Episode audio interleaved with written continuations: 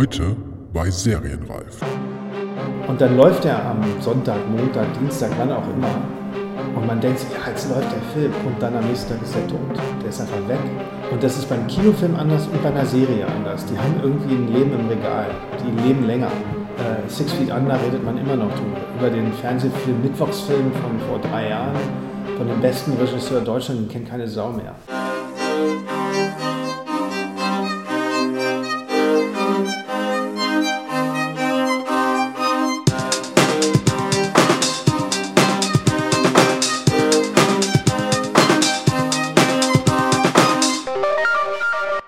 Herzlich willkommen bei Serienreif, dem Podcast zum deutschen Serienjahr. Mein Name ist Jens Meyer.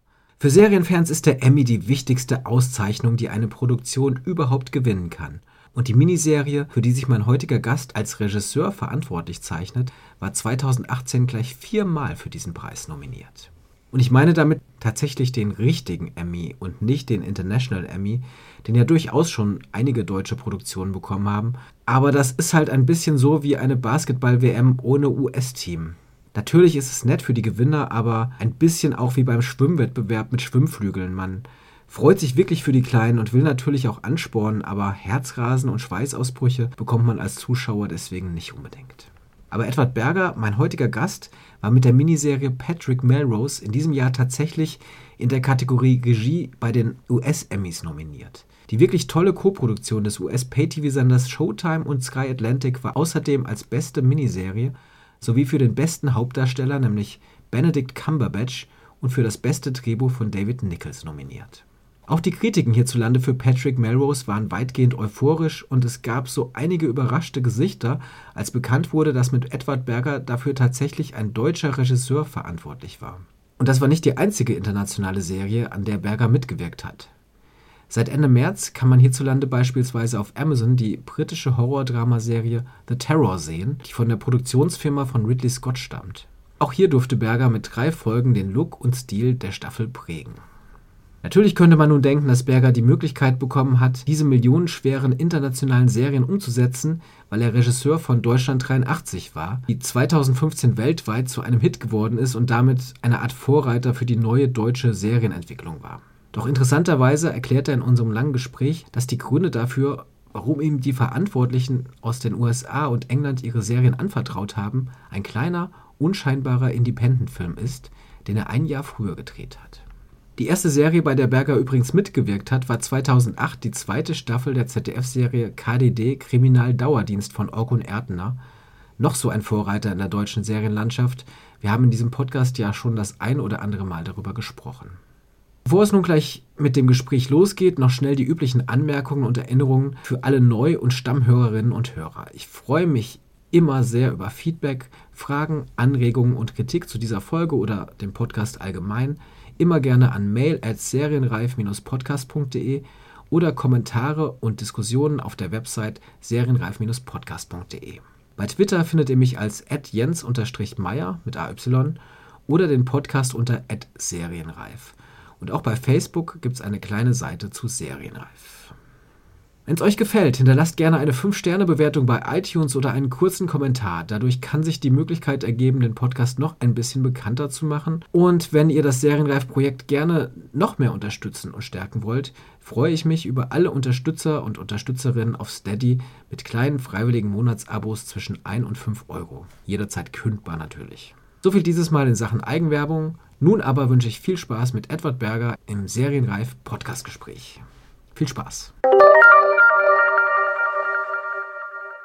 Ja, herzlich willkommen, Edward Berger, in meinem Serienreif-Podcast. Wunderbar, dass ich hier äh, zu Gast sein darf. Wunderbar, freue mich. Das Thema Serie liegt auf der Hand, wenn man sich mit dir beschäftigt. Ähm, besonders dieses Jahr, wenn ich mal gerade aktuell anfange, äh, Patrick Melrose gelaufen, eigentlich eine Showtime-Produktion, eine Miniserie, fünf Teile und aber ich glaube auch eine Sky hängt auch mit drin in der Produktion. Showtime, Sky, Sky Showtime, ja. Pro-Produktion. Mhm. Ähm, eine, das glaube ich, kann man einfach mal so sagen, eine der besten äh, Serien dieses Jahres, würde ich mal behaupten. Hat, oh, toll, das freut mich. Ja. Hat zumindest auch sehr viel, sehr viel Lob bekommen, auch ja. zu Recht, absolut. Und ich war, war auch sehr begeistert. Ja. The Terror, ähm, wo du auch Regie geführt hast, War auch dieses Jahr noch, ne? Das war gar nicht letztes Jahr. Das ist auch Anfang des Jahres gewesen. Ähm, naja, wir haben es äh, in aufeinanderfolgenden Jahren habe ich es gedreht. Ja. ja. Aber dann hat Terror hat wegen der Postproduktion, wegen dem ganzen CGI-Kram, äh, der da noch drin mitspielt, äh, hat es ein bisschen länger gedauert zum Postproduzieren. Aber es ist im Grunde äh, back to back. Also, war, war, war, kurz vorher, ne? Ja. Die, die, mhm. Zumindest äh, hier in Europa oder zumindest Deutschland war es ja Amazon. Ähm, USA eine AMC-Produktion. Lief es da auch äh, zeitgleich dann, also auch dieses Jahr?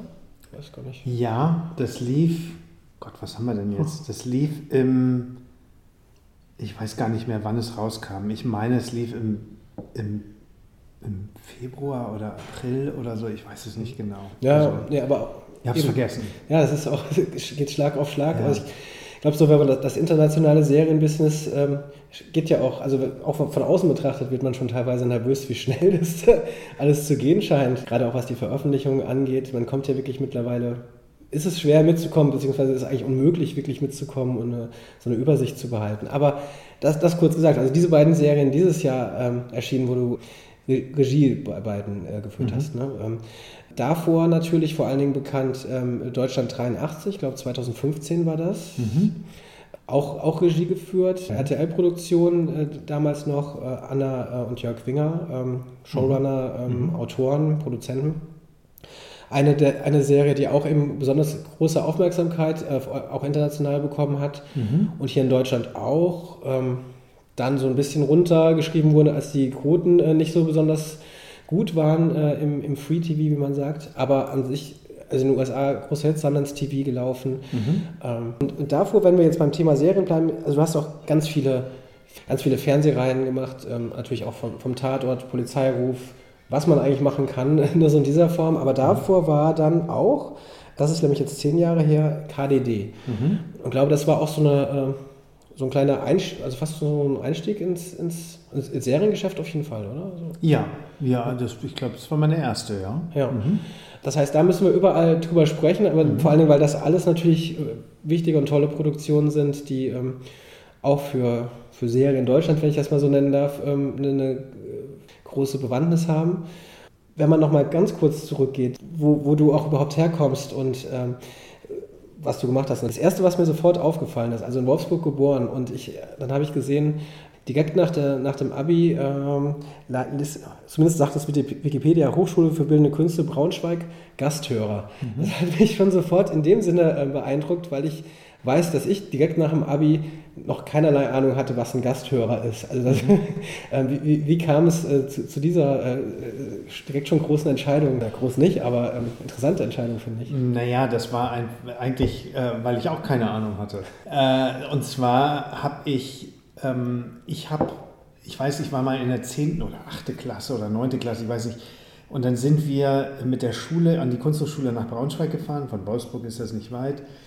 Und da habe ich gesehen, äh, dass es da eine Filmklasse gibt. Und bin ganz begeistert nach Hause gekommen, habe gesagt, da, da gibt es eine Filmklasse, da kann man Film studieren. Ich wusste das nicht bis dahin. Ich dachte, man kann studieren Medizin, Jura. Mein Vater war Ingenieur bei Volkswagen, also ähm, bei Volkswagen gearbeitet, hat Ingenieurwesen studiert, also Maschinenbau.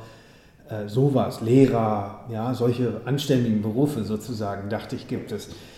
Ähm, und ich kam nach Hause, war begeistert und erzählte das meinem Bruder und der hatte dann abgewunken und hat gesagt, naja gut, da musst du hinterher Taxi fahren. Und dann war das erstmal so ein bisschen zerschmettert für mich. Also dass ich so dachte, naja, vielleicht ist mein großer Bruder, der hat gesagt, das bringt nichts und dann, dann wird das schon stimmen. Und habe dann im Grunde immer so Filme gemacht für mich, so Videofilme. Ähm, also was heißt immer, ab und zu und fotografiert, und habe das immer so als stille Leidenschaft betrachtet, habe mir aber nicht getraut, mir zuzugestehen oder gewusst, dass man das wirklich auch als Beruf verfolgen kann. Bis ich dann äh, wirklich Abitur gemacht hatte und, und einen Studienplatz hatte in Berlin für Wirtschaftsingenieurwesen und dann in die, in die, in die TU gegangen bin und mich mich da kurz umgeguckt habe und eigentlich auf dem Hacken wieder umgedreht habe und dachte, das will ich ja gar nicht. Mir ist das auf einmal aufgefallen, als ich so konkret vor der Entscheidung stand und hab dann, bin dann nach Braunschweig, sofort mich ins Auto gesetzt, bin nach Braunschweig gefahren, weil das war das, was ich kannte und habe gesagt, okay, jetzt erstmal zur Orientierung, damit ich weiß, was ich machen soll und wie ich das angehen soll, schreibe ich mich da jetzt als Gasthörer ein, weil die äh, Bewerbungsfrist war natürlich schon längst vorbei. Hm. Also war es eigentlich auch, weil ich keine Ahnung hatte. Ja. Also das heißt aber dann wirklich auch diese, diese Leidenschaft fürs Filmemachen, gut, das ist jetzt äh, natürlich oft bei Regisseuren so, in der, in der Jugend zumindest schon, schon sehr vorhanden und dann wahrscheinlich, ja, wenn wir hier von den Anfang 90er oder wahrscheinlich Ende 80er sprechen, was waren das? War das, äh, war das noch Super 8 oder war das Video? Super 8 und Video, mhm. ja. Super 8 und ich weiß gar nicht mehr, wie hieß das? Video 8? Video 8 waren diese digital, ja. also dann ist das, diese, also diese kleinen Kassetten, Kassetten, ne? Ja, genau. die hatte ich, ja. Äh, beziehungsweise gab es, glaube ich, noch VSC ja. oder sowas. Gab es auch. So, kleine, hatte ich kleine. Nicht. Ja. Hm. Ähm, genau, also dann, wie es wahrscheinlich tausende äh, junger äh, Menschen, die sich die begeistert waren, auf einmal ähm, Filme drehen zu können, dann auch. Was war das für eine Art von Filme? Auch nur mal kurz, also war das, waren das schon Fiktio, fiktionale? Oder nee, das, das war eher experimentell, würde ich sagen. äh, äh, weil auch in Braunschweig war eine Experimentalfilmklasse und die fanden, da war Narrativ äh, völlig verpönt. Äh, also da, da war man die Kommerzsau, die das gemacht hat. Und wenn ich dann mal so ankam und irgendwie, dann haben die mich nur schräg angeguckt. Und das habe ich, und deswegen bin ich da auch im Endeffekt dann nicht hingegangen. Ja, ähm, weil das, äh, ja, das passte einfach da nicht hin. Ich wollte schon narrativ was erzählen, konnte das aber noch nicht so richtig und wusste auch gar nicht, wie es geht. Und da konnte man das auch nicht wirklich lernen. Hm. Ja, dann relativ ähm, schnell dann doch danach Regiestudium und zwar ähm, an der Tisch School of, of ähm, Arts, auf, auf ja. Arts, genau, in New York, York University. Mhm. Das ist natürlich dann auch ein großer, großer Sprung war dieser, hm, da äh, die, die, die Entscheidung, international dann auch zu gehen und direkt New York, also natürlich auch, auch eine große US-Filmstadt natürlich, die, die Stadt, äh, war das auch ähm, eine sehr, sehr bewusste Entscheidung wahrscheinlich, oder war, sollte es äh, USA sein? Nee, ich weiß gar nicht, wie bewusst das war. Ich war mal mit 16 in New York, ich habe da eine Tante gehabt, oder habe sie immer noch, äh, und die hatte ich damals besucht mit 16 ich war Austauschschüler in, in, weiter im Süden und fand die USA immer ein tolles Land und habe mich da sehr wohl gefühlt und war immer fasziniert damit und war völlig fasziniert von New York. Wer ist das auch nicht? Ja, das ist ja einfach eine tolle Stadt, zumindest war es das. Äh, und, und kannte mich auch nicht so wirklich aus mit Filmschulen, wusste aber, dass es da eine gibt und habe auch nicht so nicht so richtig recherchiert, beziehungsweise hatte vielleicht auch nicht das Vertrauen, dass ich mit meinem äh, Halbwissen, äh, weil die Studienplätze in Deutschland sind, waren äh, auch irre begrenzt. Ja. Es gab dann vielleicht, äh, ich weiß nicht mehr wie viele, zehn in Berlin und zehn in München oder 20. Ja. Und habe mich da aber auch gar nicht beworben, weil ich dachte, ich, äh, nee, ich kenne mich noch nicht. Ich hatte, ich hatte, also in den Bewerbungsunterlagen stand dann immer so, man braucht irgendwie Vorwissen und am besten schon mal Philosophie studiert und irgendwie sowas und schon mal im Film gearbeitet und so.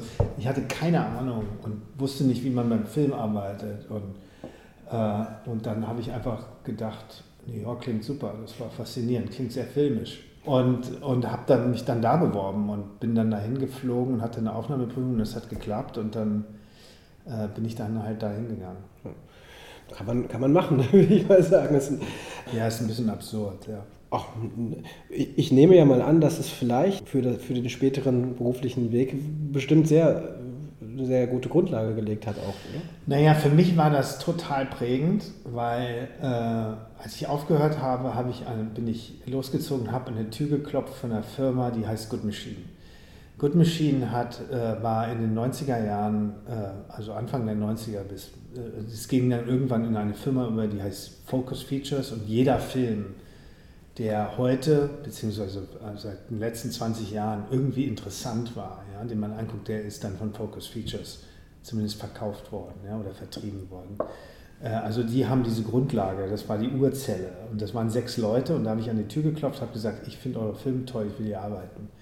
Dann haben die gesagt, kannst gerne ein Praktikum machen und dann habe ich ein Praktikum gemacht, habe drei Monate umsonst gearbeitet und dann haben sie mir einen Job angeboten und dann bin ich geblieben. Und diese Firma waren, das sind alles tolle, tolle Filmemacher, Produzenten, von denen habe ich gelernt. Und die haben, ja, die haben Filme mit Ang Lee gemacht, mit Todd Haynes, die ersten Filme, mit Todd Solondz, also New Yorker Independent Kino. Hm. wie es in den 90er Jahren einfach total toll war. Es war so eine Aufbruch, Goldgräberstimmung und man konnte Filme machen und so. Und da habe ich mitgearbeitet und dieses Independent-Kino hat mich irgendwie geprägt bis heute. Und auch die Art, wie die gearbeitet haben, nämlich wahnsinnig, also Good Machine war ähm, ein äh, Wort dafür, äh, die, sie hatten versuchen, die Maschine immer zu verbessern. Also immer, immer besser zu werden. Und dieses Streben nach immer besser werden und neue Sachen auszuprobieren und nicht stehen zu bleiben, nicht einzurosten und zu ölen die Maschine und auszubessern und hier noch einen neuen Weg zu finden, das hat mich total geprägt. Also wir, wir sprechen da wahrscheinlich so von Mitte bis zwischen Mitte und Ende der, der 90er, mhm. weiß ich nicht so genau, so genau. Um, um, den Dreh. Ähm, war es denn, warst du derzeit schon ähm, Serien und Fernsehen eigentlich so, so ein Thema? Also auch, auch, auch für nee. dich? Also gar nicht. Es war ja dann nee. eben dieser Independent-Film, war ja auch das, das war in den 90er und genau Indie-Film war das Ding eigentlich. Ne? Ja, es gab keinen, es gab, also Fernsehen war Friends und äh, Seinfeld, was ich äh, äh, total gerne geguckt habe. Also die Straßen waren leer gefegt. Ich glaube Freitag oder Donnerstag, ich weiß nicht, wann das lief. Oder nee, Montag bis Donnerstag, lief ja jeden Tag. Äh, waren die Straßen immer, sind die Leute teilweise auf Partys nach Hause gegangen, um 10 Uhr, oh, jetzt kommt Seinfeld, äh, ich, Entschuldigung, ich muss gehen. Und dann sind die äh, Leute nach Hause gegangen. Also Friends habe ich nicht so geguckt, aber Seinfeld hm. habe ich geliebt. Äh, und das war was, was alle geguckt haben. Und das war, ähm, und das, war das Einzige, was Fernsehen, also Network Television, großes, großes Fernsehen einfach, was für die NBC, CBS, ABC, für die großen Sender gemacht wurde.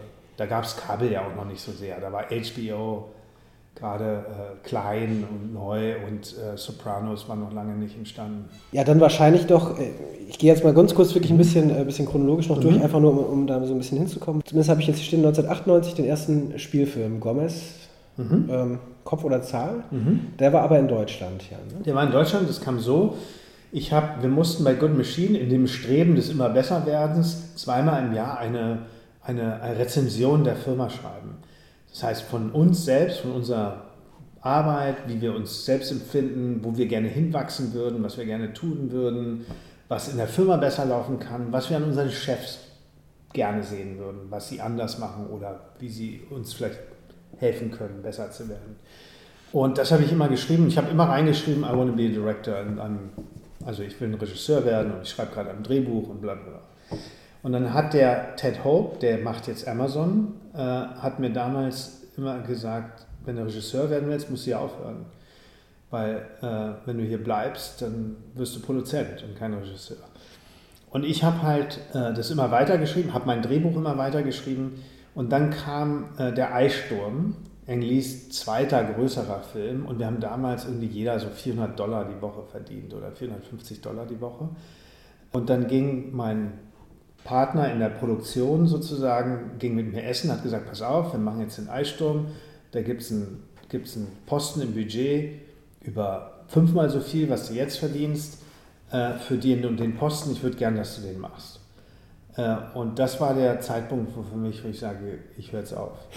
äh, und weil ich dachte, jetzt, wenn ich da jetzt weitermache und der Eissturm, das war ein tolles Drehbuch und ich dachte, das ist ein tolles, Film. toller Film, da möchte ich eigentlich mitarbeiten, aber ich dachte, das ist so toll und das Geld ist verlockend und dann kommt man so wo an und dann dachte ich, ich will nicht ankommen, ich will äh, irgendwo will weiterfahren.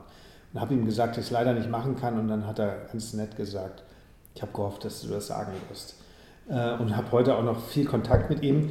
Auf jeden Fall habe ich dann, äh, hatte ich dann ein Drehbuch geschrieben für Berlin, weil ich in einem Sommer in Berlin war und die irgendwie, ich kannte die Stadt ja nicht ungeteilt, ja, und dieses äh, Chaos äh, der 90er und diese Aufbruchsstimmung in Berlin, die hat mir unheimlich gefallen und in dieses in diese Welt hinein, hatte gar nichts mit der Teilung zu tun, aber in diese Energie hinein habe ich dieses Drehbuch geschrieben und habe Geld vom kleinen Fernsehspiel gekriegt und von äh, Förderungen und das wurde ganz schnell finanziert in, in ein, was weiß ich, von neun Monaten oder so und dann bin ich halt hergekommen, habe das gedreht.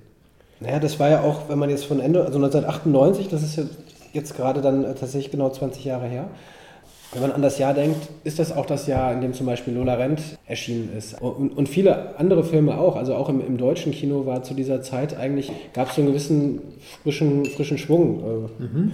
Also lange Zeit war es ja so Anfang bis Mitte der 90er, dass vor allen Dingen so Komödien, Beziehungskomödien das große Ding waren. Der bewegte Mann so als einer der bekanntesten und Co. Und plötzlich gab es auch so eine gewisse Independent-Bewegung ja auch in Deutschland. Man hat Lola Rent, mhm. man gab noch einige andere, die mir jetzt gerade spontan nicht einfallen. Hans-Christian Schmid war auch zum Beispiel, glaube ich, zu der Zeit eben, also viele Regisseure, die heute noch ähm, sehr, sehr, sehr aktiv sind. Das war dann ein kleiner, kleiner Fernsehspielfilm, der lief dann, war das dann auch trotzdem ein Kinofilm? Ich kann das ja. Also lief, lief ja, war ein Kinofilm, aber ganz klein. Ja. ja. Also in, was weiß ich, zehn Kopien oder so in ganz Deutschland. Wenn man jetzt nochmal die Parallele zieht, im Grunde ähm, zu, zu, dann auch der, der Serienwelt, das war dann ungefähr auch die Zeit, 98, 99, glaube ich, wo es dann in, bei HBO auch, auch HBO langsam losging, wo die im Grunde das System, was oder das, diese Art, äh, die später als Quality TV dann auch äh, definiert wurde, ähm, ähm, langsam entwickelt haben. Ich weiß gar nicht, ähm, ob da Sopranos kam, glaube ich, 2000, ich bin mir nicht ganz sicher. Vorher mhm. gab es schon Ost die, die Produktion, aber so dieses, mhm. dieses Prinzip, was sich dann jetzt mittlerweile auch wieder ähm, gewandelt hat oder, oder angepasst hat, aber im Grunde, was so die Grundlage für diese Serien war, hat sich da ergeben.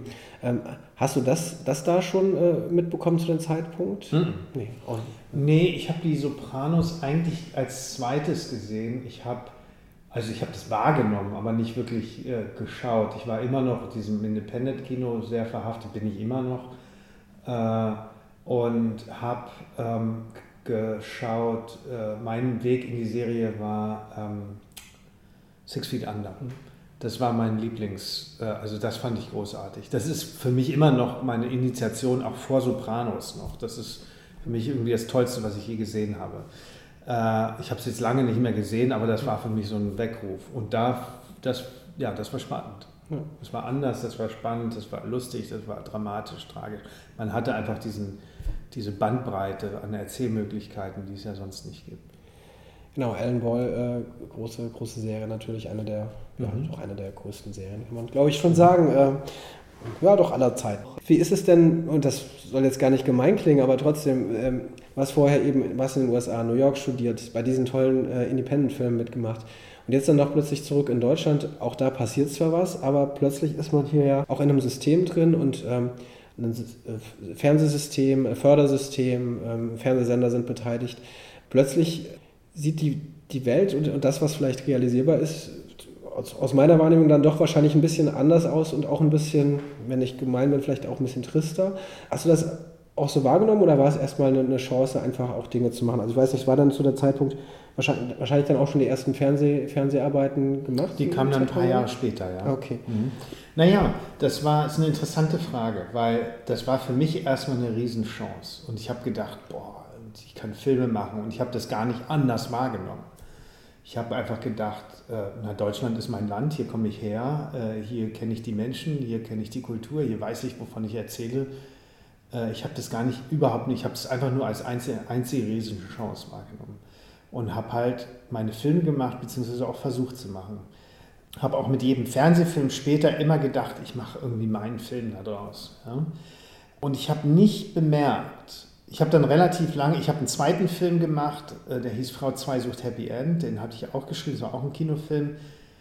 Der hat, der ist nicht wahnsinnig gut geworden, ist einfach so. Der ist einfach, der war interessant, der war anders, aber er war, er war poetisch, er war schön, aber er war vielleicht auch ein bisschen zu schön. Ja, er hat nicht, er hat nicht so eine Tiefe gehabt, nicht so eine. Also ich wusste noch nicht genau, wie kann ich meine Mittel anwenden, die ich gelernt habe, um wirklich einen Film zu erzählen. Ich musste noch Fehler machen und habe mich dann erstmal in vielleicht auch aus so einer Art Rückzugsreflex in so ein bisschen sichereren Ort des Fernsehens begeben, wo ich aber immer dachte, ich mache aus dem Schimanski, ich mache aus dem Tatort, das ist, ich mache den zu meinem, ich mache meinen Film. Ich habe das nie als in Anführungsstrichen nur Fernsehen gesehen, sondern immer so als eine Chance, wieder einen Film zu machen. Und ich habe in der Zeit, das waren bestimmt zehn Jahre, äh, nicht bemerkt, wie so ganz langsam schleichend das System in einen reinkriegt und die, die, das, was ich, die Seele sozusagen, das, das klingt so ein bisschen pathetisch, ja, aber es ist im Grunde so. Des Filmemachens, das, was man gelernt hat, warum man es machen wollte. Good Machine, der Anfang, dieser Aufbruchsgeist, New Yorker Independent-Film, Lola Rent, keine Ahnung, diese Sachen, die so kommen und um einen herum erfolgreich sind, ja, äh, dass das im Grunde begraben wird in, im System. Egal, auch wenn man immer denkt, äh, egal, ich mache aus dem mein eigenes. Man macht unheimlich viel kleine, ich hab, und ich habe wenig Kompromisse gemacht, aber es sind immer kleine, schleichende Prozesse und man merkt es gar nicht, bis man irgendwann aufwacht und merkt so, irgendwie bin ich nicht zufrieden. Und ist es das, was ich eigentlich immer machen wollte? Weil am Anfang war es das. Ich konnte mit Götz George einen Film, für mich einen Film machen, ist doch toll. Ja? Und die zahlen mir auch noch Geld dafür. Ja? Und langsam habe ich gemerkt, ich werde unzufrieden oder es befriedigt mich nicht. Es wär, es, und ich hatte, ich wollte nie, dass es zum Job wird. Ich wollte nie, dass das irgendwie Arbeit ist und ich morgens zur Arbeit gehe, sondern ich merke, ich bin unzufrieden geworden und habe einfach aufgehört und habe von und habe ein neues Drehbuch geschrieben, das hieß Jack. Und zwar hatte ich ein Drehbuch, ein anderes geschrieben und ich war frustriert damit und ich bekam es nicht zu Ende und hatte und dachte, oh, jetzt muss ich wieder einen Fernsehfilm machen, weil irgendwo irgendwas muss ich erleben. Und ich habe gemerkt, früher bin ich immer mit Lust dazu aufgebrochen und ich habe auf einmal gemerkt, ich habe keine Lust mehr. Ich möchte das eigentlich nicht, weil es auch äh, nicht befriedigend ist, dass der Film Weißt du, man projiziert da alles rein, man gibt dem all seine Liebe und alles und gibt ihm sein ganzes Leben und macht den genauso wie ein Kinofilm. Äh, so ich zumindest. Und dann läuft er am Sonntag, Montag, Dienstag, wann auch immer. Und man denkt so, ja, jetzt läuft der Film. Und dann am nächsten Tag ist der tot. Der ist einfach weg. Und das ist beim Kinofilm anders und bei einer Serie anders. Die haben irgendwie ein Leben im Regal. Die leben länger. Äh, Six Feet Under redet man immer noch drüber. Über den Fernsehfilm, Mittwochsfilm von vor drei Jahren von dem besten Regisseur Deutschland, den kennt keine Sau mehr.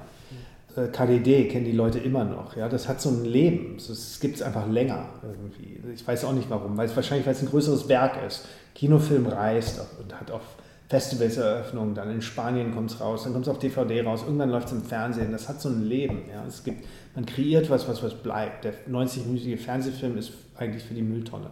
Und ich verstehe immer noch nicht, warum die immer noch gemacht werden. Es ist einfach überflüssig, finde ich. Also ab und zu mal, fünfmal im Jahr, so ein Special, wo du denkst, mit dem Schauspieler, mit der Idee, großartig. Davon gibt es einen Film. Aber sonst finde ich es einfach Verschwendung. Warum soll man denn nicht äh, irgendwas erzählen, zehn Stunden lang? Die Sets, die Schauspieler, die Rollen, die Figuren. Warum soll man das denn in 90 Minuten jetzt? Das ist doch Quatsch. Also es ist doch wirklich eine Verschwendung von Ressourcen und Zuschauerpotenzial. Die sind, die man, wenn, wenn du interessant bist in, den ersten 16 Minuten, dann kommen die doch wieder. Also ich habe es immer noch nicht verstanden. Egal. Ähm, so, ähm, und das gibt es ja auch nur bei uns, diese 90 Minuten Fernsehfilme. Egal, ich habe gemerkt, wie sich da was reinschleicht ich habe ein Drehbuch geschrieben, ich habe es nicht zu Ende bekommen, ich war ein bisschen äh, deprimiert damit. Ich habe im Garten an einem Sommersonntag, äh, äh, sonnigen Nachmittag mit meinem Sohn im Garten gespielt, Fußball, und dann lief so ein kleiner Junge äh, jenseits des Zaunes mit einem Schulranzen und der winkte und mein Sohn winkte zurück und der und ich habe ihn gefragt, weil der mit dem Schulranzen am Sonntag durch die Gegend lief. Es sah ein bisschen komisch aus, man soll Fußball spielen am Sonntag, nicht mit dem Schulranzen durch die Gegend habe ich ihn gefragt, mein Sohn gefragt, wer das war. Und meinte, das ist Jack, der geht am äh, Freitagabends geht er mal zu seiner Mutter, Sonntagabends geht er zurück ins Heim, da am Ende der Straße. Und das hat mich irgendwie umgehauen, weil ein kleiner Junge, ein zehnjähriger Junge oder achtjähriger Junge, der sonntags, äh, von jeden Sonntag von seiner Mutter weg muss und ins Heim muss, der hätte irgendwie mit gebeutem Rücken und schweren Ganges die Straßen hinuntergehen müssen. Und dieser Jack mit diesem tollen amerikanischen Pioniernamen, der marschierte aber strahlte und lachte und winkte und ging der Sonne entgegen. Und dann wollte ich einen Film machen über die Kraft von Kindern, die eben sich nicht beugen lassen und nicht Kompromisse machen und nicht idealerweise nicht und denken, alles ist möglich. Und habe gedacht, komm, hör auf zu heulen, schmeiß dein altes Drehbuch raus, was du nicht fertig kriegst. Das habe ich übrigens diesen Sommer gedreht, also fünf Jahre später, mhm. endlich habe ich es fertig gekriegt. Ähm, schmeiß das weg und mach was über diese Kraft, nämlich des Weitermachens. Und das, und das war so für mich so eine, so eine, so ein Neuanfang, wo ich gesagt habe, jetzt, ich mache das nicht mehr, die alten Sachen, die mich nicht befriedigen, die mich zu Kompromissen zwingen, nach und nach, sondern ich mache jetzt meine eigenen Sachen, äh, die ich einfach nur noch machen will. Und dann war es lustigerweise die Rückkehr nach Amerika, da war ich 2015 in der Villa Aurora äh, mit meiner Familie und wir haben da geschrieben und ich habe dieser Tempel des Konsums, LA, also Tempel des Hollywood-Films, wo man immer sagt, das ist der Hollywood kommerziell, hat mir die, die, den Glauben an, an, an dieses individuelle Kino wiedergegeben. Weil da gucken alle Jack. Diesen kleinen, publigen Film aus Deutschland äh, gucken alle, die interessiert sind und sagen, wer kommt als nächstes. Hier, der läuft dann im Wettbewerb auf der Berlinale, weiß ich noch, und dann habe ich so Leute eingeladen und wer dann da kommt, das ist eine Handvoll. Hat keinen so wirklich interessiert, also natürlich interessiert das Leute, aber nicht, nicht wirklich, weil das System keine, und es soll gar kein System schimpfen werden, sondern man muss es halt ändern. Es hat keine Verwendung für solche Filme. Äh, es kann die nicht im Fernsehen ausstrahlen. Also Sender nur um 23 Uhr. Die Leute, ich habe nach Jack, habe ich ganz, hab ganz viele, also lief auf der Berlinale, dann kommt dann so jemand von Film 4 auf mich zu, drückt mir seine Karte in die Hand, sagt, hey, Film 4 aus England, hey, ruf mich an, lass uns treffen, wir würden gerne einen Film mit dir machen. Und dann gucke ich da drauf und dann treffe ich die und gucke auf die Karte und sehe, das ist eigentlich Channel 4, also sozusagen das ZDF oder ARD von England. Nur die haben eine Abteilung, die reisen das ganze Jahr, was weiß ich, wie viele Redakteure das sind, 20, äh, die reisen das ganze Jahr nach Toronto, nach Sundance, nach Berlin, nach Shanghai, nach Rotterdam, nach äh, San Sebastian, auf jedes Festival dieser Welt und gucken sich Filme an und treffen Leute, mit denen sie gerne. Äh, und das gibt es ja bei uns gar nicht. Bei uns gibt es nur die, das, das, das, also den Zwang oder die, die, die, die Suche nach 20.15 Uhr. Was kann er um 20.15 Uhr für uns fürs Fernsehen machen?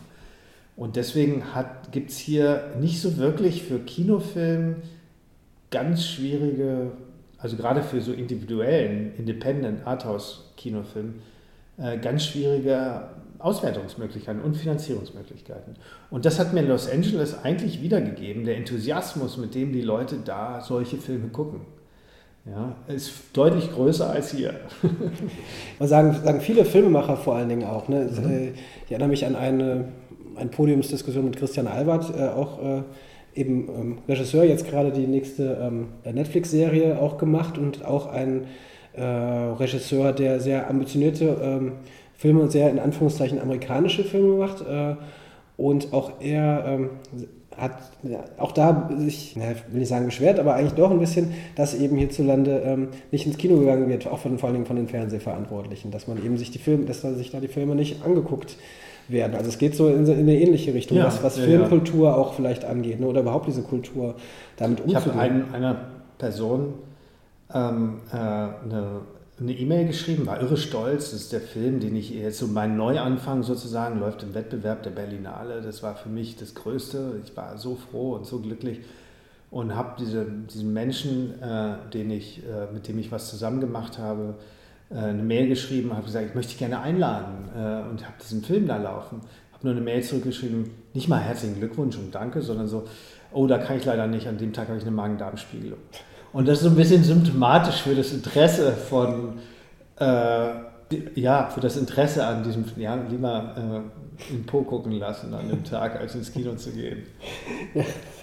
Also Jack, ähm, eben der, der, der äh, Film 2014 äh, und auf der Berlinale ähm, gelaufen. Kommen wir auch gleich nochmal zurück. Ich würde noch kurz ein kleines Stück zurückgehen, weil du hast auch schon ähm, KDD jetzt erwähnt, das lag ja jetzt schon ähm, noch auf dem Weg dazwischen. Also ähm, wir hatten, du hast auch gesagt, die ganzen ähm, Fernsehfilme, also Schimanski gemacht, ähm, Bloch, Unterverdacht, das sind alles rein, also Unterverdacht gibt es heute auch noch, Tatort natürlich. Mhm.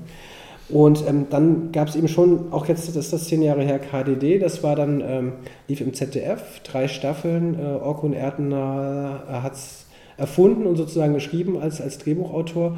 Ich glaube, du hast als ähm, Regisseur und Autor dafür auch ähm, mhm. geschrieben. Ich glaube, es war die zweite Staffel, wenn ich das richtig genau. gesehen habe. Mhm. Was ja schon, ähm, heute wird es immer noch äh, eben auch so ein bisschen äh, wehmütig erwähnt, als okay, da, da war vielleicht ähm, da, da, ging es, da ging es eigentlich mal kurz in eine, in eine, Richtung, was serielles Erzählen angeht, wo man in eine ähm, zeitgemäße Richtung gegangen wäre.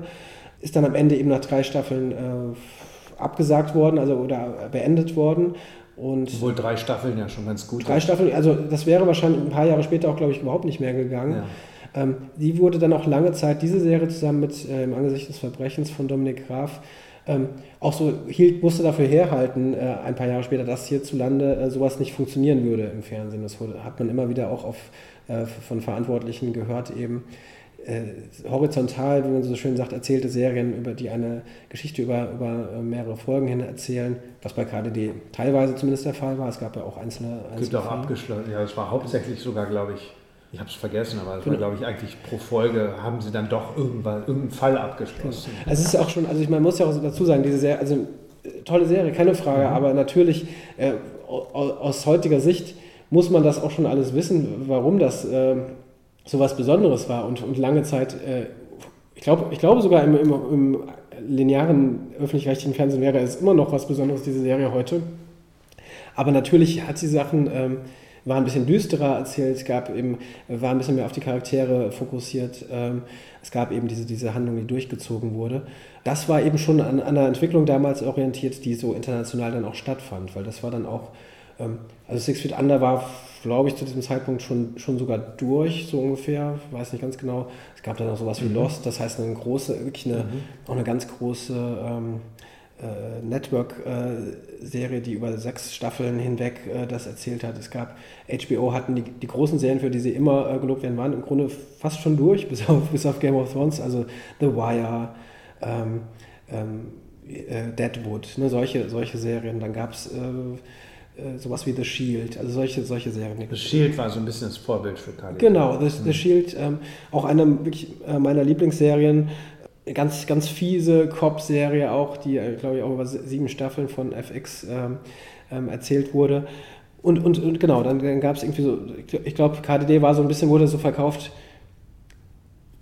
The Shield wurde, glaube ich, nicht erwähnt, weil es zu dem Zeitpunkt keiner kannte, aber es letztendlich so ein bisschen The Shield meets Emergency Room oder so, ne? Weil Ja, kann Emergency sein, Room ja. war so ein bisschen so das. Stimmt ja ähm, genau. Und, und da hätte man eigentlich zu dem Zeitpunkt denken können, okay, wenn, wenn die Entwicklung hierzulande so ein bisschen weitergegangen wäre, dann wäre man, was Serien angeht, vielleicht doch deutlich schneller da, wo man jetzt seit ein paar Jahren ganz dringend hin will. Aber das wurde dann, wurde dann abgebrochen. Jetzt habe ich einen sehr langen Monolog gehalten. Aber inwieweit hat denn hat, die, diese Arbeit daran dich auch äh, geprägt oder eine Erfahrung konntest du da machen, äh, im Positiven oder Negativen? Ja, da habe ich Erfahrungen gesammelt, vielleicht von den Drehprozessen und eher dem praktischen und dem produktionellen und wie das läuft.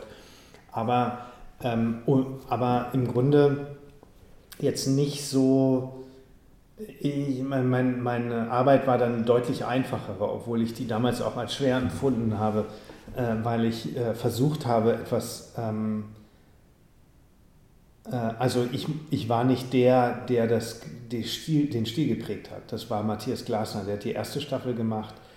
Äh, der war einfach äh, schon ein bisschen weiter als wir alle und hatte, hatte da den Stil geprägt. Und dann war es meine Aufgabe, finde ich zumindest, wenn man später reinkommt, diesen Stil weiterzuführen und äh, aufpassen, dass die Figuren alle gut erzählt werden und die Geschichte nicht zu kurz kommt und die ja, und das war eigentlich für mich unheim, eine unheimliche Last, weil ich immer dachte, ich muss dem gerecht werden, ich muss dem gerecht werden, ich muss das irgendwie genauso gut hinkriegen. Ne? Das war eigentlich das Schwere. Aber sich so, eigentlich das Schöne an Serien ist ja, wenn man anfängt, wenn man das Erste macht und sich ausdenkt, wie es aussieht, wie es sich anfühlt, wie es daherkommt, wie es, äh, ja, also wie die Kamera die, die Besetzung macht, die Sets bauen lässt. Also das ist ja einfach, und das gab es bei KDD alles schon. Ja, also wenn so, also da hat man, ich habe da wahrscheinlich unheimlich viel gelernt von den Drehprozessen und was ich kann und was ich nicht kann. Aber ähm, es war jetzt nicht so die große Herausforderung zu sagen, ich stampfe das jetzt aus dem Boden und das gab es noch nie. Wobei, was ich interessant finde, ist, dass es natürlich äh, bei KDD und gerade dann mit, mit ähm, Okun Adner, das, der, der als Creative, Producer, glaube ich, damals ähm, mitgewirkt hat, dass das ja eine, eine Diskussion, ähm, die es, heute noch gibt, äh, nicht angefangen hat, aber auch Teil davon war, inwieweit Autoren äh, in Deutschland mit, Mitspracherecht sagen. Das hört sich auch so, so uncool irgendwie an, weil ähm, Mitspracherecht hört sich so ein bisschen so äh, gewerkschaftsmäßig an. Aber es, stimmt ja letztendlich, ähm, wie da auch die Zusammenarbeit ist. Äh, und die Serie hat es ja so ein bisschen, glaube ich, ähm, schon in so eine Richtung ähm, gemacht, wie, es heute viele, viele Autoren in Deutschland fordern. Du hast wahrscheinlich durch, durch internationale Produktionen und die, die Serien, die du gemacht hast, ähm, da nochmal ein ganz, ganz eigenes Bild. Wahrscheinlich ist doch die, die Rolle des Autors eine ganz andere bei, bei, bei amerikanischen Serien. Ja, es kommt darauf an, wirklich, was es für eine Serie ist, wer der Regisseur ist. Äh, es kommt wirklich darauf an, wer der Autor ist, wer ist, wer ist das Zugpferd dahinter. Ja? Es kommt wirklich darauf an. Äh, Fakt ist, äh, dass, dass äh, die Rolle des, also dieser Begriff des Showrunners in Deutschland, dass es den eigentlich nicht gibt, äh, weil er nicht bezahlt wird. Und also es ist kein Posten. Normalerweise ist es der Regisseur bei uns, weil der Autor wird fürs Buch bezahlt und dann geht er halt nach Hause. Der sitzt ja nicht jeden Tag am Set und guckt und, und der kommt nicht auf Location-Suche, der geht nicht mit ins Casting, der wird nicht bezahlt. Also der kann sich das nicht leisten, dann nochmal zwei Jahre irgendwie am Set rumzusitzen und dann äh, damit äh, da mitzuwirken, sondern es, es, gibt bisher zumindest eine klare Übergabe. Also der Autor schreibt, der äh, Regisseur gibt sein Feedback, was er drehen kann, was er nicht drehen kann, äh, kritisiert, verbessert idealerweise, verschlechtert sicherlich auch in vielen Fällen das kommt, deswegen beschweren sich die Autoren oder macht es anders, als sie ähm, sich vorgestellt haben. Da wage ich aber auch die Frage zu stellen, vielleicht haben sie den falsch gecastet. Ähm, so, äh, so, wie ein Schauspieler, den man nicht dahin kriegt, wo man ihn haben will. Äh, der ist dann kein schlechter Schauspieler, sondern vielleicht einfach schlecht gecastet. Und man muss halt darauf achten, glaube ich, als Autor oder Produzent, wenn man sich mit einem Regisseur zusammen, will der das Gleiche wie ich? will der den gleichen Film machen oder will der einen anderen machen? Und wenn er einen anderen machen will, dann wird er auch einen anderen machen. Und dann ist der halt anders, aber nicht unbedingt schlechter oder eben vielleicht schlechter, weil er sich nicht, eigentlich nicht auf den Ton des Drehbuchautors einlassen kann. Also da ist es ganz wichtig, dass es im Grunde ein Dreigestirn gibt, die alle das Gleiche wollen und das, diesen Film auch zusammen machen und nicht gegeneinander. Das ist das Wichtigste, sonst kommt eigentlich Mist hinten bei raus. Und den Showrunner, wie gesagt, den gibt es nicht, weil, also dem wird eigentlich an, sagen wir mal, ich würde sagen, an den Line-Producer, der das ausführt, die Produktion, und an den Regisseur übergeben, die das zusammen mit Szenenbild und Kamera dann eigentlich machen und entwickeln. Äh, den Look, den, das, das Gefühl dieses, dieses Films. Äh, und ähm, in England ist es fast ähnlich äh, also bei Patrick Melrose gab es das auch nicht. Es wurde einfach, da gab es einen Autor, mit dem habe ich das zusammen und den Produzenten zusammen praktisch die Drehbücher entwickelt.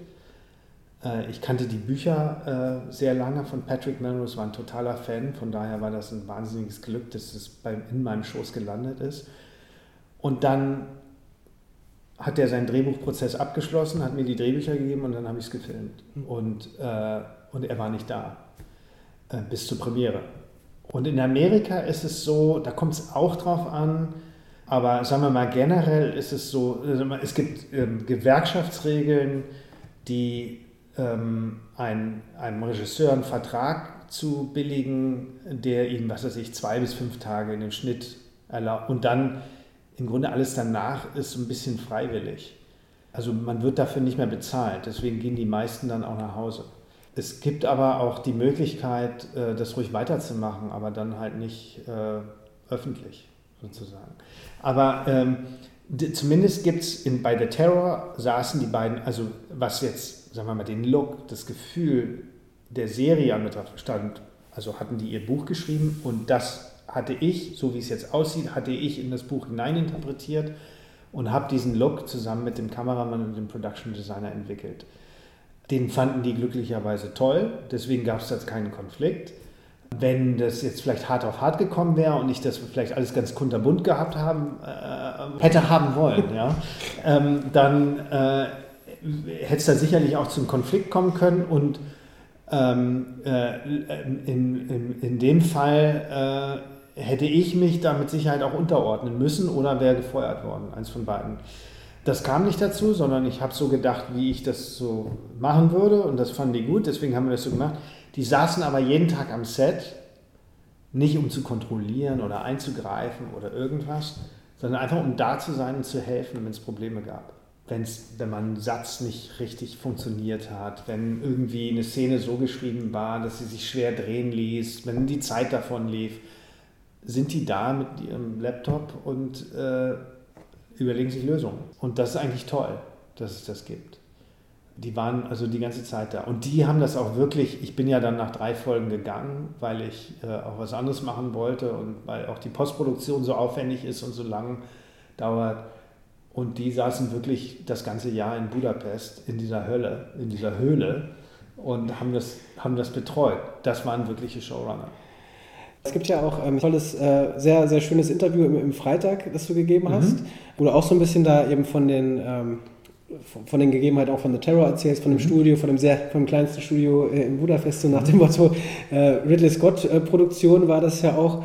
Das, das Interessante und deswegen, ich komme jetzt auch auf, auf Jack zurück, da hat, den hast du eben schon erwähnt und auch so als, als ähm, ja, Dreh- und Angelpunkt wahrscheinlich auch so für, für deine, deine Arbeit bezeichnet, dass ähm, viele, wenn sie so die Filmografie äh, und, und, Serien lesen, äh, wahrscheinlich denken, ah, okay, Deutschland 83, Deutschland 83 war internationalen Erfolg, Sundance und Co. Ähm, das war der Schlüssel, um international danach Serien zu drehen. Und das, äh, das hast du auch in dem, in dem, Interview gesagt, war es eigentlich gar nicht. Und du hast es schon, schon eben angesprochen, dass, dass Jack, dieser, ich nenne es jetzt trotzdem mal kleinen ähm, Film, ein sehr kleiner Film, ja. ähm, der hier eben in Berlin gedreht wurde, umgesetzt wurde, eine sehr ähm, eine Geschichte von einem, von einem Jungen, eben, du hast das ja schon, schon im Grunde alles äh, angesprochen, dass der für äh, die Verantwortlichen letztendlich ausschlaggebend war, um dir, dir die Verantwortung für The Terror und ich glaube auch Patrick Melrose zu geben. Beide, ja. wurde, wurde er mhm. überall gesehen und wurde sehr gelobt. Wobei ich äh, eine Sache noch zufügen muss, ich äh, interessiere mich natürlich auch sehr für Film und ähm, ich hab, muss zugeben, äh, lange Zeit erst jetzt äh, in, in den Zusammenhang von diesem Film nichts gehört in ja, Deutschland. Ja, kann, kann, gut sein. Das ja, ich, das, das fand ist ich, natürlich auch kein großer Film. Ja, das fand ich, fand ich beachtlich. Also, weil ähm, natürlich auch Berlinale, ich habe das alles jetzt auch gesehen, aber ähm, es spricht genau dafür, ähm, wie absurd das eigentlich ist. das ist äh, ähm,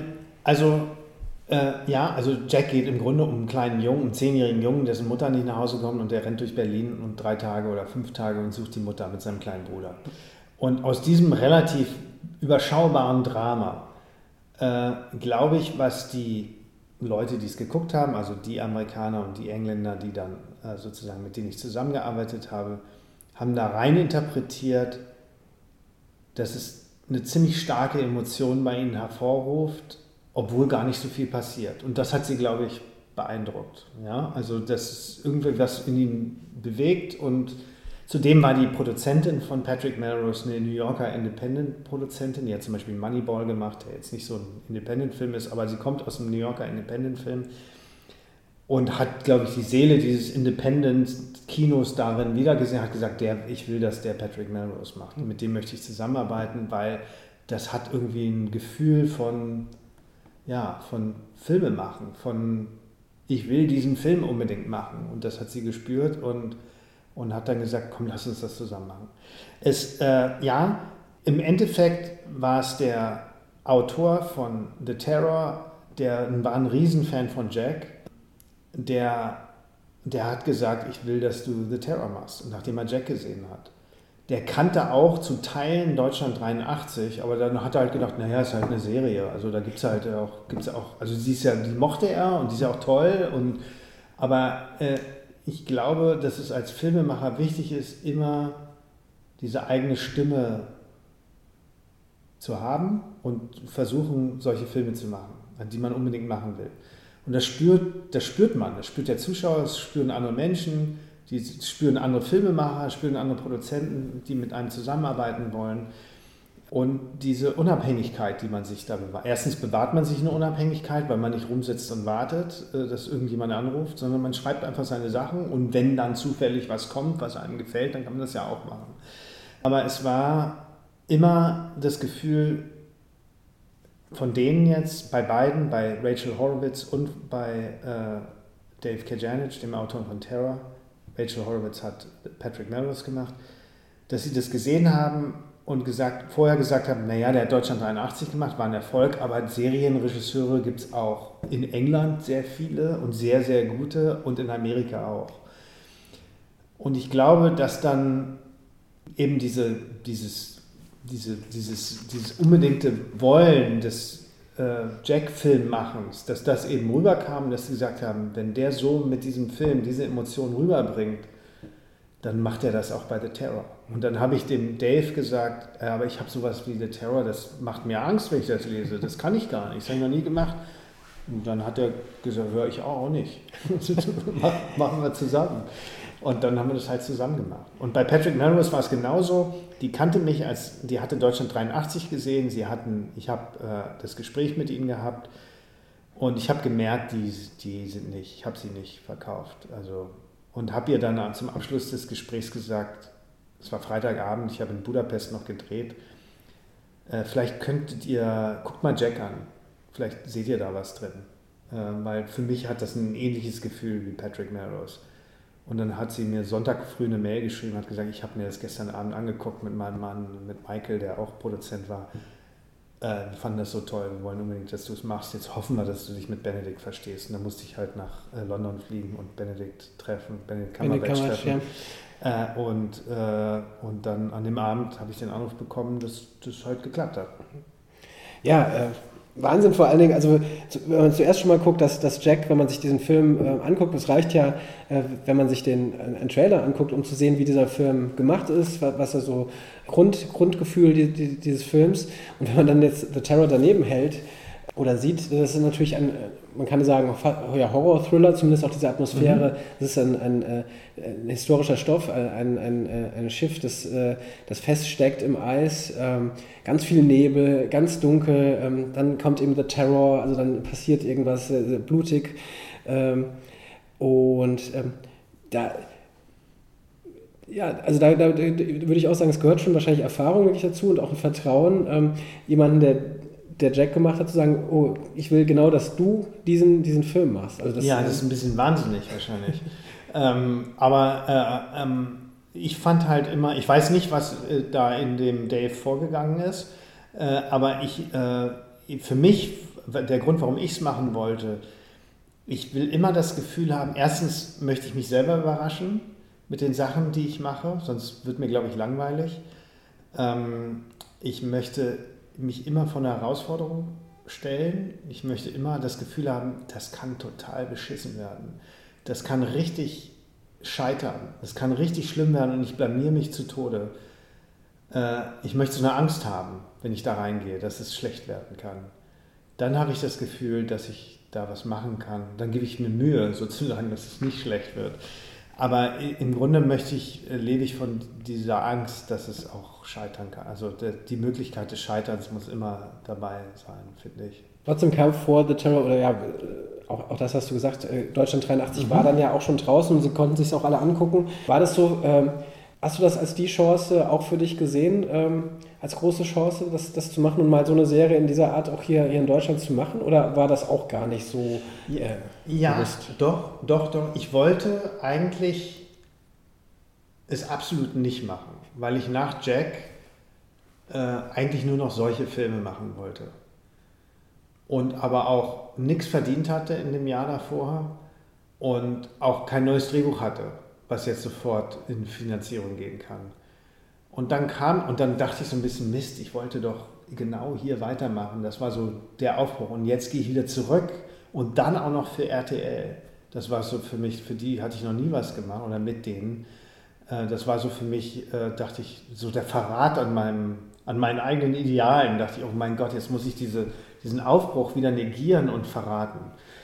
Aber was ich, als ich das Drehbuch gelesen hatte, erstens fand ich Serien spannend und dachte, naja, und vielleicht ist das ja der Anfang von sowas, dass hier sich was ändert und äh, wir sowas auch erzählen können, weil ich habe immer Serien geguckt auch, neben dem ganzen äh, Arthouse-Kino äh, und fand das, dachte, das ist, kann spannend sein.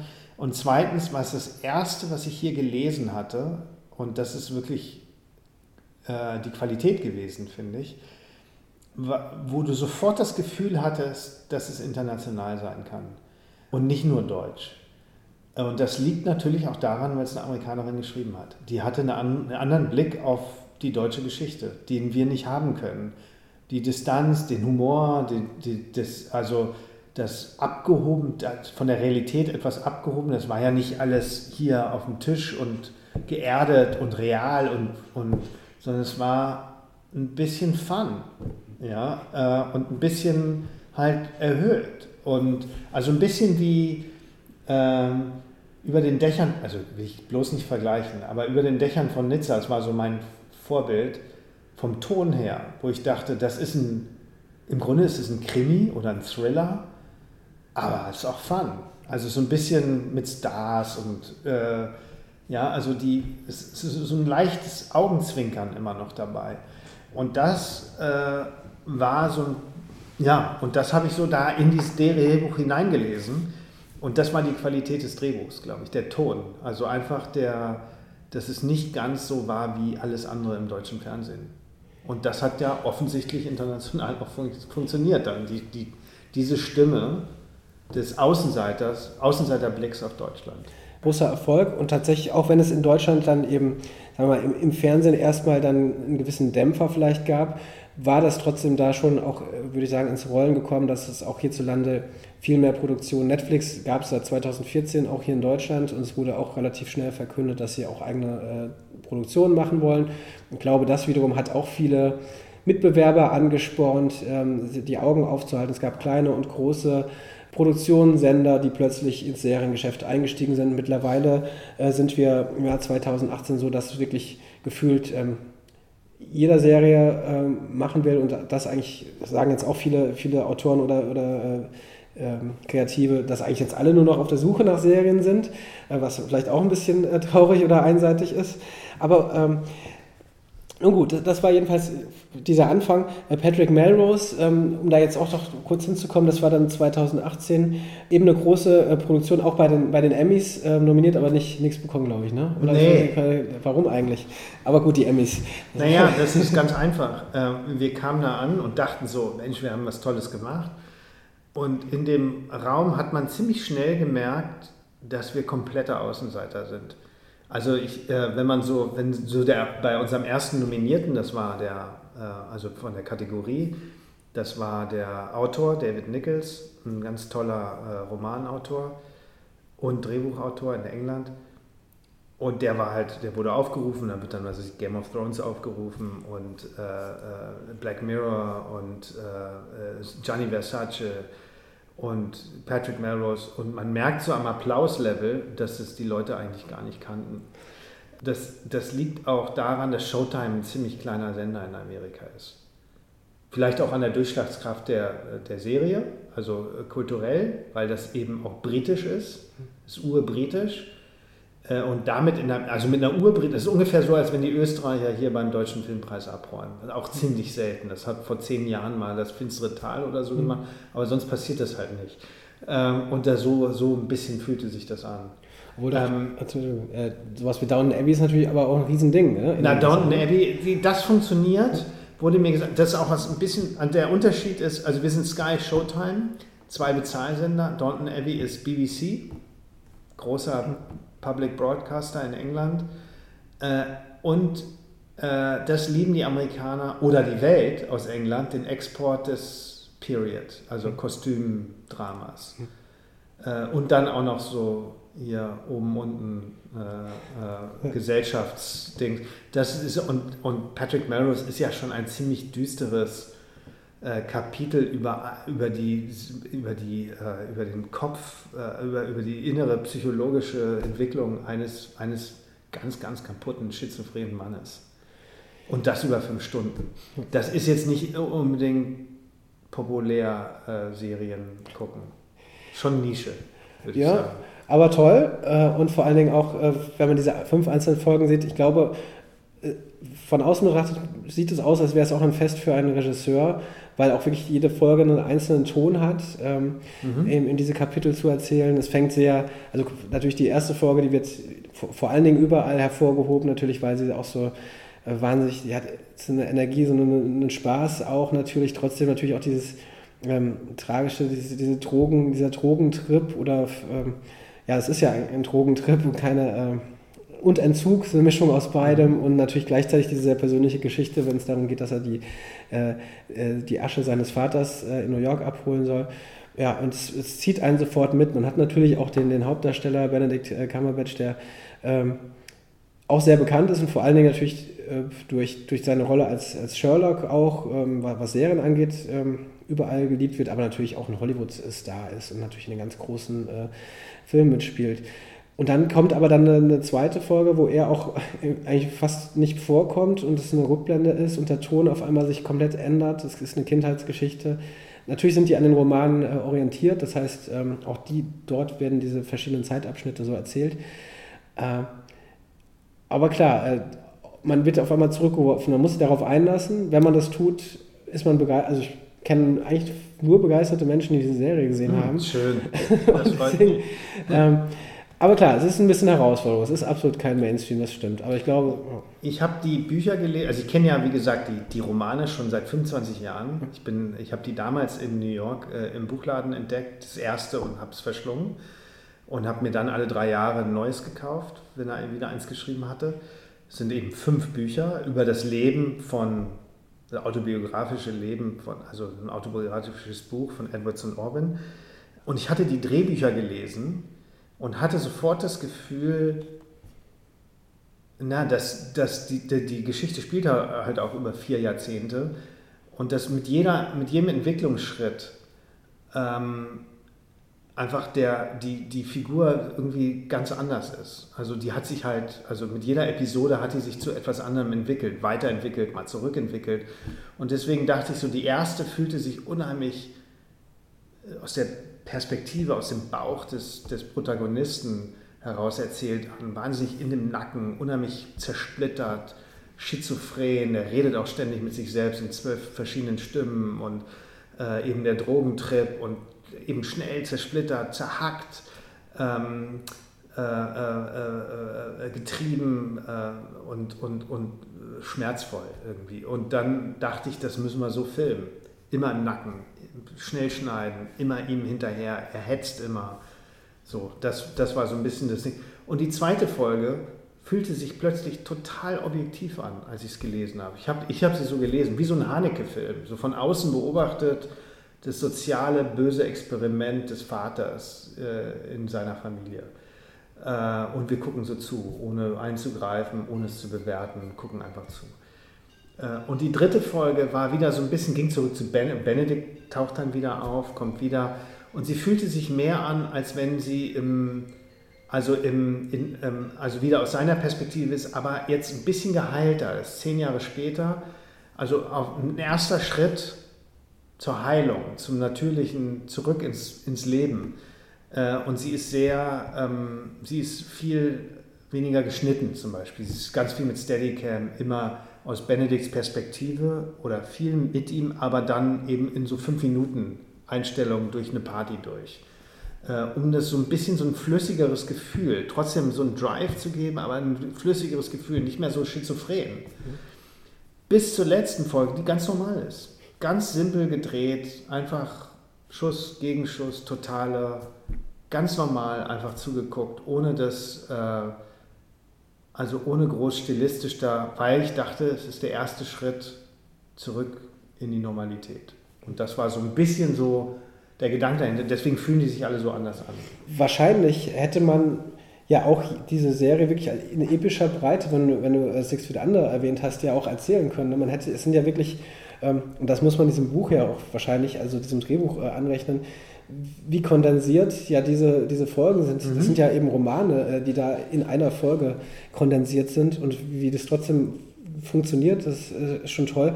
Man hätte natürlich vielleicht auch darüber nachdenken können, das Ding wirklich über fünf Staffeln hinweg zu erzählen und jede, äh, jedes ja. Buch. Ne? Das, hätte, mhm. das wäre vielleicht sogar das Naheliegende jetzt in der, in der Zeit gewesen. Ähm, deswegen finde ich die Serie auch besonders und vielleicht sogar habe ich das Gefühl, dass gerade, ich habe es schon mal gesagt, ähm, so wahnsinnig viele Serien und viele sind mittlerweile auch, ich will nicht sagen gelangweilt, aber angestrengt bis auch so ein bisschen ermüdet, ähm, weil eben vieles Hochwertiges kommt, aber vieles auch sehr gleich ist, dass da neue Wege gesucht werden zu erzählen. Gerade aktuell gibt es so, eine, so einen kleinen Trend, äh, Dramaserien auf 30 Minuten zu erzählen. Mhm. Ähm, hatte gerade in, in einem Guardian-Artikel auch äh, jemand groß gelobt. Mhm. Ähm, ich, jetzt habe ich gerade vergessen, Homecoming heißt die Serie, die mit, mit Julia Roberts Ah, gerade Julia auf, Roberts, ja. äh, Amazon zu sehen ist. Maniac ist eine andere, die auf, auf Netflix gelaufen ist. Und, und da, würde, da würde ich jetzt sogar auch äh, dazu passen, auch das ist jetzt so eine verdichtete andere Form, weil man kann, das, was vielleicht vor zehn Jahren noch toll war, ähm, ist mittlerweile fast im Überfluss vorhanden und man kann da gar nicht mehr ähm, mit. Ist das auch was, was man, was, was du als Regisseur ähm, jetzt als, als nächstes weiter guckst? Also ich, gerade in Deutschland passiert gerade total viel, das habe ich auch gerade gesagt, alle suchen Serien, alle wollen Serien machen. Wonach, wonach suchst du? Also ähm, ich glaube, aktuell, wenn ich das in der IMDb richtig sehe, sind es erstmal zwei Spielfilme, die als nächstes ähm, Ja, ich habe jetzt einen Spielfilm gedreht, das war wieder ein deutscher Film, das war ganz bewusst eine Rückkehr ins Private, in einen kleinen Independent-Film nach Patrick Melrose, nach dieser Anstrengung, nach diesem Kraftakt, das da fertigzustellen, wollte ich was ganz Intimes wieder mit dem gleichen Team von Jack machen. Und das haben wir gemacht, das ist jetzt ab morgen wahrscheinlich fertig. Äh, Dann möchte ich es auf ein großes Festival bringen, wo wir den Film, wo der Premiere feiern kann. Mal gucken wo. Und dann habe ich jetzt einen Film mit, der resultierte aus der Arbeit mit Benedict Cumberbatch zusammen. Der äh, ist mit Benedict Cumberbatch und Jake Gyllenhaal oder Gyllenhaal. Der soll nächstes Jahr in Rio gedreht werden. Ob das wirklich dazu kommt, das steht dann immer in den Sternen. Die, äh, das, äh, ja, da müssen Termine passen, da muss das Drehbuch perfekt sein. Äh, so, das, daran arbeiten wir und gucken, dass wir das auch fertig kriegen. Aber das fände ich erstmal toll als nächstes. Äh, ich habe mehrere Serien international, die ich machen möchte, wo wir, sagen wir mal, den Pilot fertig haben und die, das Outline des Rests und jetzt im Casting sind. Und es ist eine amerikanische Serie und eine englische oder aus, aus England äh, kommt die. Und dann gibt es noch, auch noch ein paar andere, die aber ein bisschen hinterherhinken noch. Das wird gerade entwickelt und ich, ich bin nicht unbedingt auf der Suche nach Serien, weil die kommen sowieso laufend rein, weil es, äh, weil es so viel gemacht wird. Das ist, ich finde es, äh, finde es viel zu viel. Man guckt das ja auch nicht mehr fertig. Mir geht es so, dass man, dass ich, ja, ich gucke Big Little Lies fertig und äh, dann äh, Little Sharp, Little Objects vielleicht und dann irgendwas. Und bei den meisten verliere ich die Zeit oder dann auch das Interesse in der Hälfte, wo ich denke so, ja, es ist zwar, und das, das, die sind sogar toll. Die sind ja nicht doof, die sind alle toll. Und man denkt aber, ja, aber es gibt auch, jetzt kommt das raus, das muss ja auch noch gucken. Und dann schnuppert man halt da rein, dann wird man da so äh, geteasert für zwei, drei Folgen und dann denkt man, na, jetzt wieder, und dann hat man keine Zeit, dann guckt die Frau weiter und enteilt einem und holt man nicht auf, dann fängt man halt gemeinsam was Neues an und also ich finde das problematisch, dass so viel gemacht wird und die, ich meine, kein Mensch kann das gucken. Eine lustige Entwicklung einfach, wenn man eben sieht, ähm, dann, dass eben vor 10, 15 Jahren die, die Serie so die, ähm, die Rettung war, die auch alle als Rettung sehen, weil es vielleicht auf, im, im Filmmarkt äh, gewisse Entwicklungen gab, die es ja auch immer noch gibt, natürlich eben hin zum großen, ähm, zum ganz großen Blockbuster, wie auch immer Film, diese ganzen äh, Marvel und Co. Ähm, und, und Franchises, die es eben gibt.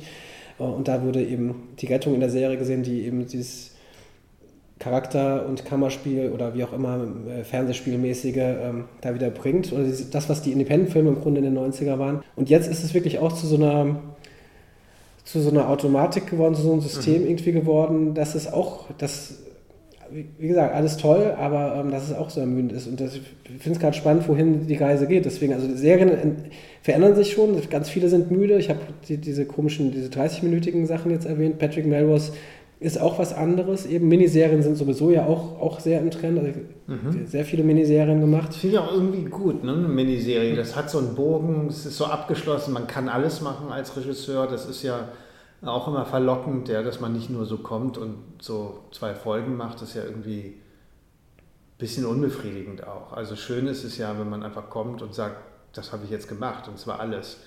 Und das sind auch meistens die besten, die gerade laufen, finde ich. Ist das jetzt gerade als, als Regisseur, finde ich, eine, eine gute Frage, lobe ich mich ja noch selbst, eine gute Frage, aber sowas nicht gemeint, sondern ich finde die Frage einfach interessant. Ähm, ist das jetzt vielleicht auch eine Chance? Lange Zeit oder wurde das Kino ja auch so ein bisschen totgeredet. Ne? Also Kino in der Krise, ähm, was machen gegen die ganzen Entwicklungen technisch oder ähm, inhaltlich. Ähm, ist das auch eine Chance jetzt vielleicht als Filmemacher oder äh, für überhaupt Kinoproduzenten und Co., das zu nutzen und wieder die Stärken des Kinos herauszuarbeiten? Das 90 Minuten ist, das 100 Minuten Finde ich ja. Also ich, mich treibt es zurück zum Kino. Ähm, mal gucken, also das ist halt die Herausforderung, wie wir die Zuschauer kriegen, weil die sind natürlich ähm, äh, zu Hause auf der Couch, die, die kriegt man immer seltener ins Kino. Vielleicht müssen Filme besonderer werden. Oder eben auch, äh, ich glaube, also sieht man ja auch bei äh, Netflix, wie die Filmemacher binden. Eben äh, Alfonso Cuarón kriegt man eben auch nur, wenn man ihm Möglichkeiten bietet. Äh, äh, und das machen die dann, dann machen sie halt so einen Film wie Roma, der auch äh, einfach nur ein Kinofilm ist und dann im Grunde aber für, für naja, für, eigentlich für Netflix gedacht ist. Also die meisten Leute werden ihn auf dem Computer sehen. Ähm, das ist natürlich auch ein Kinofilm. Netflix und äh, Amazon sowieso ja auch sind, ähm, steigen ins Kinogeschäft groß ein. Die Diskussion über Festivalteilnahmen ist äh, schon, mhm. schon längere Zeit im Gange. Ähm, gerade, ich weiß gar nicht, ob jetzt schon veröffentlicht ist, äh, gerade Joel und Ethan Cohen-Film auf, auf Netflix. Mhm. Ähm, also das heißt, die, die Filmemacher kommen jetzt auch zu den Streaming-Diensten und machen tatsächlich nicht mehr Serien, was jetzt vielleicht lange war, sondern tatsächlich Filme da. Ne? Mhm. Vielleicht auch interessant, wie sich das, mhm. wie das hier entwickeln wird. Mhm. Ja, aber dann ähm, schauen wir einfach mal, wie es, äh, es kommt. Also ein Film, äh, der, der, der, fertig ist, der wird dann ja auch kommen. Kann man schon sagen, wie der heißt? Oder ist das noch? Der heißt All My Loving. Okay. Ja. All My Loving äh, dann auf äh, hoffentlich nächstes Jahr dann wahrscheinlich auf einem, äh, auf einem großen Festival äh, laufen und dann vielleicht auch nochmal, ähm, auch hier zu Land in Deutschland wäre doch ganz schön, äh, wenn man davon auch noch ein bisschen äh, mehr und länger noch was mitbekommen würde und das nicht nur in so einem kleinen Festivalrahmen. Ja, das stimmt. Ansonsten sehr trotzdem bin ich, bin ich gespannt. Also auch die Entwicklungen hören sich spannend an. Es gibt natürlich immer noch viele ähm, tolle Geschichten zu erzählen, in welcher Form auch immer. Ja. Aber bis hierhin sage ich, wir haben schon lange geredet. Vielen Dank Dankeschön. auf jeden Fall dafür. Ja. Es hat äh, großen Spaß gemacht und ich freue mich ja, auf das, was da kommt. Ja, super. Danke sehr. Danke. Ja, vielen Dank an Edward Berger für das ausführliche und offene Gespräch über seine Arbeit und die Einschätzung der deutschen und internationalen Serien- und Filmlandschaft. In letzter Zeit hört und liest man ja immer häufiger von der Problematik, dass es einfach zu viele Serienproduktionen gäbe. Gerade deshalb ist es interessant, die Entwicklung weiter zu verfolgen, wo es doch hier gerade erst so richtig losgegangen zu sein scheint ob und inwieweit sich mittlerweile die ersten Macher und Serienfans wieder dem Kinofilm zuwenden und was das sowohl für das Kino als auch für Serienproduktionen bedeutet, wird sich wohl in den nächsten ein bis zwei Jahren zeigen. Wie sieht's bei euch aus? Schaut ihr immer noch so euphorisch Serien wie vor drei, vier Jahren oder habt ihr immer öfter wieder Lust auf einen abgeschlossenen Spielfilm? Würde mich auch mal interessieren, also gerne an mail at serienreif-podcast.de schreiben, auf der Website kommentieren oder auf Twitter oder Facebook melden. Für diese Woche war es das wieder mal, doch die nächste Folge wird dieses Mal nicht allzu lange auf sich warten lassen. Das Gespräch wurde nämlich ebenfalls schon geführt und muss nur noch in den Rahmen eines neuen Serienreif-Podcasts gegossen werden. Ich freue mich schon drauf. Macht's gut. Bis dahin. Auf Wiederhören.